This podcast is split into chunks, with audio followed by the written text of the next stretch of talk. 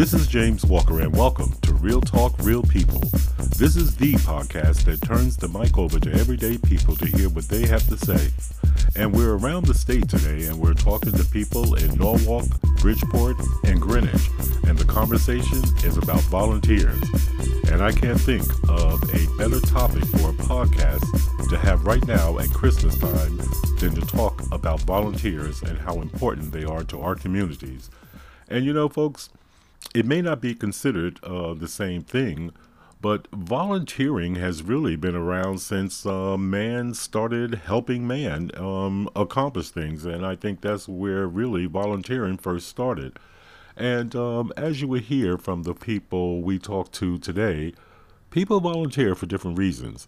But the running theme is to make things better for people and the communities where they live. We're going to start today with a woman who lives in Larchmont, New York. I believe I'm pronouncing that correctly. And uh, she volunteers at Greenwich Hospital. I'm starting with her because I don't know if you folks remember, but last Tuesday was like an ice storm you know, I awoke like just like every other person in Connecticut to you know freezing weather, frozen cars, and I mean, the roads were just treacherous. You know, you had weather forecasters warning you, you know, stay off the road and, you know, and warning you about the driving conditions. And everything they had to say that morning was safety, safety, safety. So, you know, I couldn't believe it when I contacted Christine Randolph Tuesday morning and she informed me she was already at the Smilow Cancer Center working with patients, and she couldn't talk to me until later on during the day. I just found that amazing. Well, I'm there uh, most Tuesdays, and uh, unless there's something such as a vacation or, or unforeseen circumstances, I try to be there with the patients. And it wasn't that bad. And I, I have to say, I debated. I looked out the window. I looked at the weather forecast, and I said, well, I'll, I'll, I'll try. And if the roads are bad, I'll turn back. And it turned out it was really not very dangerous. And I got there, and uh, I'm happy that I did. So I I don't know. I've been doing it for I guess a little over eight years now, and I feel uh, I feel like it's something part of my routine, and and I really just enjoy being at the hospital. Now, um, working with can- cancer patients was that was that something that they suggested you do, or was there some reason why you decided to um, volunteer and give your time to cancer patients?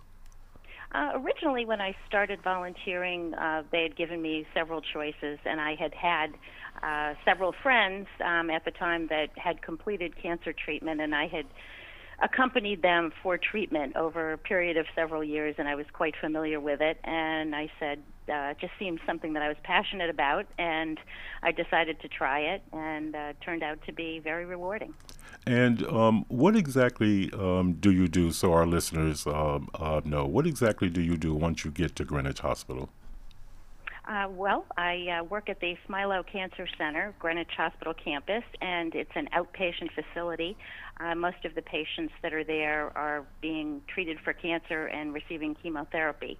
Um, so I really uh, provide patient support. Uh, I don't do anything medical, um, but I do a lot of support uh, things things such as serving lunch, uh, getting coffee, warm blankets. Um, I do a lot of talking uh, with both the patients and family or friends, um, and seeing that it uh, is outpatient chemotherapy, and I'm there on a regular basis, one day a week. I get to know the patients over weeks, sometimes months, and it's kind of nice to develop a relationship. They get to know me, I get to know them, and uh, you know, I, I try to help them pass the time as comfortably as possible while they're being treated. Do you find that um, that you make their journey, so to speak, easier? That do you find that they reach out to talk with you about whatever?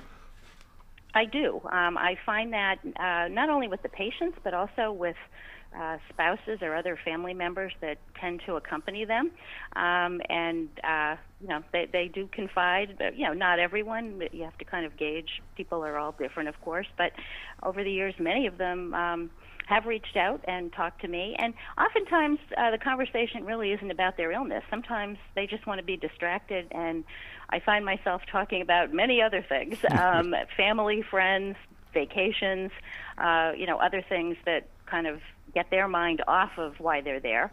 Um, so it's really, uh, you know, it, it's really rich and rewarding. And um, what is the? Do you think other volunteers have your same outlook that they're there to help people? I'm trying to give listeners a um, reason why they should volunteer, myself included. I, you know, I think I'm like uh, most people. I sit on the couch, you know, I'm watching Law and Order, and I uh-huh. and I listen to say someone such as yourself, and I say, well, you know what, you have an hour. It's not as if you have to check your schedule, you know, your calendar to see if you're free.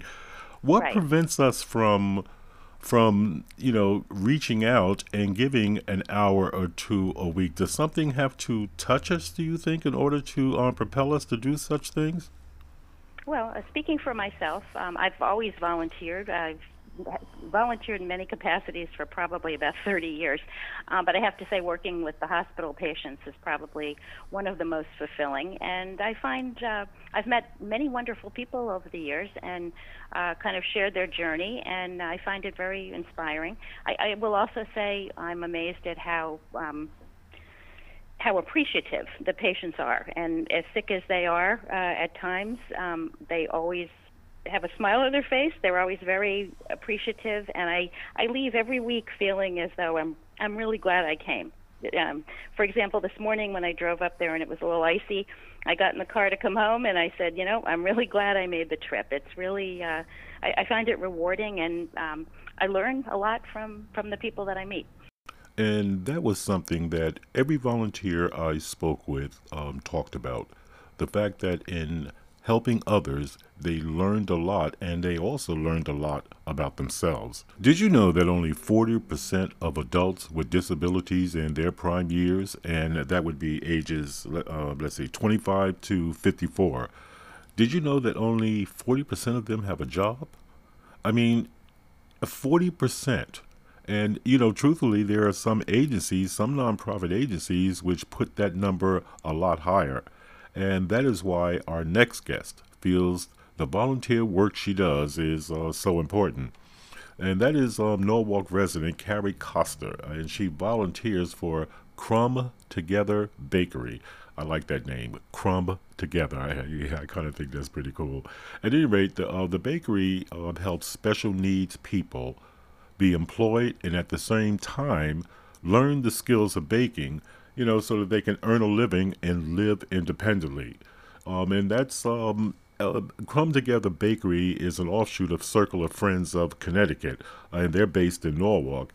And um, the purpose of this bakery is to be a recipe for success, you know, because it trains special needs people to work in the bake- bakery and food industry.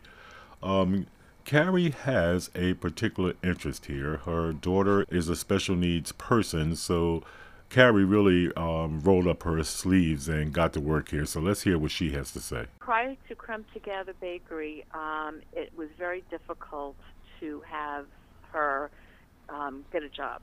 She um, is she is special needs or yes, yes. She's um, her primary disability is speech and language, um, but she's on the spectrum and um, you know, I had been working with the state, with BRS, and so forth, and trying different local agencies to try and get her a job, and it never panned out. They would do these things called working interviews, where they would agree, like Walgreens or another store or Stop and Shop would agree to hire her for a total of a 40-hour stint, and then at the end of it, they would either offer her a job to stay or not, and they never offer her to stay because they would just take advantage of the work. Because the state picks up the tab for that 40 hours, not the business. I understand. So the so, I, the idea behind this bakery, um, it is my understanding from Frida, um, that is Frida Heck, um, by the way. Um, it's my understanding that what this is all about is to bring in special need, um, special needs people and right. train them in a profession um, that would allow them to earn a living and live independently. Exactly. That's exactly it. Um, you know, this is the one time that I've ever experienced where they're not only um, tailor made for um, special needs but also that they will have a skill, a marketable skill, which never, ever, ever was offered in any other capacity. Um, they never thought that other agencies wouldn't think that they were capable, or my daughter was capable of anything else other than like maybe bagging groceries, and she's capable of so much more. I believe Hannah was the first baker on board. Um, And is Hannah your daughter? yes, Okay. um, and um, I believe Freda came to me and said, "This, you know, we're going to be starting this up," and I was very excited. And she said, uh, you know, because she had known my family for a while, and she said, "Do you think that Hannah would be interested?" And I said, "Oh my God, yes, she would be very interested." I understand from Frida that uh, teens um, across Connecticut um, play a big part in volunteering and keeping this um, agency, or I should say, this nonprofit afloat. Uh, would you agree with that? And what do you think we need to do to get more volunteers or more people to volunteer their time? What would you say to people? How would you get them off the couch and into a place such as Circle of Friends? I think everybody, if you don't have a child or a grandchild that has special needs, everybody knows someone who knows someone that has special needs. It's a neighbor, um, somebody that your child is in school with. You know, if you think hard enough, you'll think of one person. Um, and if everybody just volunteers an hour, even, um, that would make a big difference. You're listening to Real Talk, Real People, the podcast that turns the mic over to everyday people. Talking about making a difference. You know, uh, folks, I'm sure it's the same um, um, no matter where you come from. I think every neighborhood has a woman who is such a comfortable figure to the people that she meets, you know, and I'm talking about people outside of her family. She's just simply known as Grandma. And that is the case with Carol Nunley, and she's a Bridgeport resident who started volunteering when she was a teenager, and she dressed as a clown for the Barnum Festival. P.T. Barnum uh, gave us the land for Seaside and where UB is, and um, it's a parade, and they always need help getting clowns. And I knew a family that did it for years, and I did it, and I felt so cool. Well, that was quite some years ago, but her ongoing volunteer efforts, um, which include ushering at the Klein, and um, currently she's doing read aloud programs to kids. And everywhere she goes, she picks up a new family member who just can't wait to call her grandma. Now, now you've pointed out the Klein, and what other um, and what other areas have you um, volunteered where you've learned something? School Volunteer Association. Are you familiar with that? No, I'm not. Tell me about it. They have a group of individuals who volunteer and go into the school and do read aloud. And I always wanted to be a teacher, and I'm a substitute right now, but it's nice to be able to go in there and read to the kids and express yourself and um, just see um, what's going on in the schools for yourself. So I am involved at Hooker School and Reed School and Madison School, and I've made a lot of different friends. I unfortunately can't remember all the children's names, however, but um, everybody knows me as Grandma Carol throughout the Bridgeport school system. And what is that like to be, know, because grandma is a very affectionate term and it's very endearing to people. What is it like to be that familiar face that, you know, kids, regardless of race, uh, regardless of where they come from, and regardless of who their parents are, um, referring to you as grandma? I just think that, just like you said, it's one of those those names that everybody can understand and have comfort in. So even when I'm a substitute teacher, if you call me Grandma Carol, the first thing you think of is a, a nice, kind grandma.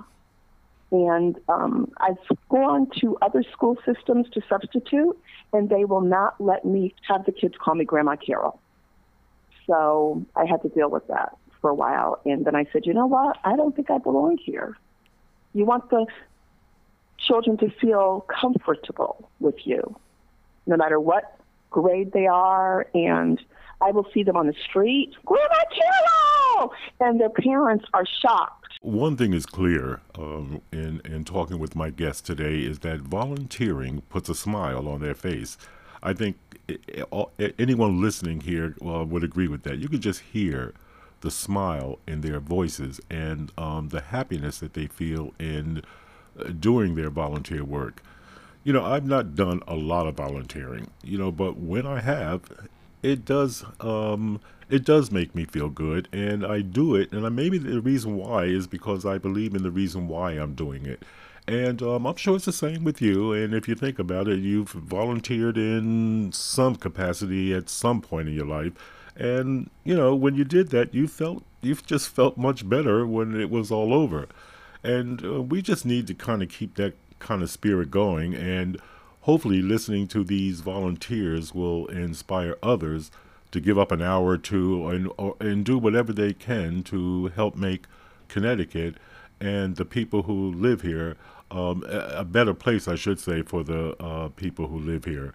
And since she braved that um, that ice storm, or what I consider to be that ice storm, let's give Christine the last word. So, do you think that's the key to becoming a volunteer? Find something that you're passionate about and and you would find rewarding. And when you do, then you don't mind giving up those hours or that hour or those hours that you put in every week?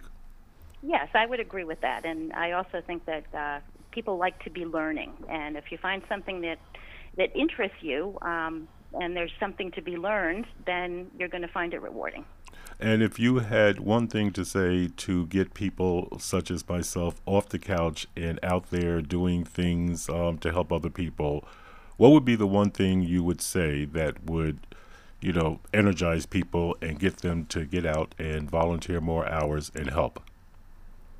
Uh, well, I think it's uh, I think it's good for your own physical and mental health, and it makes you feel good when you volunteer. And I think you know now that we're approaching the holiday season, it it reminds me of what the priorities are in life, and it's really not about gifts. Um, the best gifts are not under the tree; they're probably your health, your family, and your friends. And I couldn't say it any better.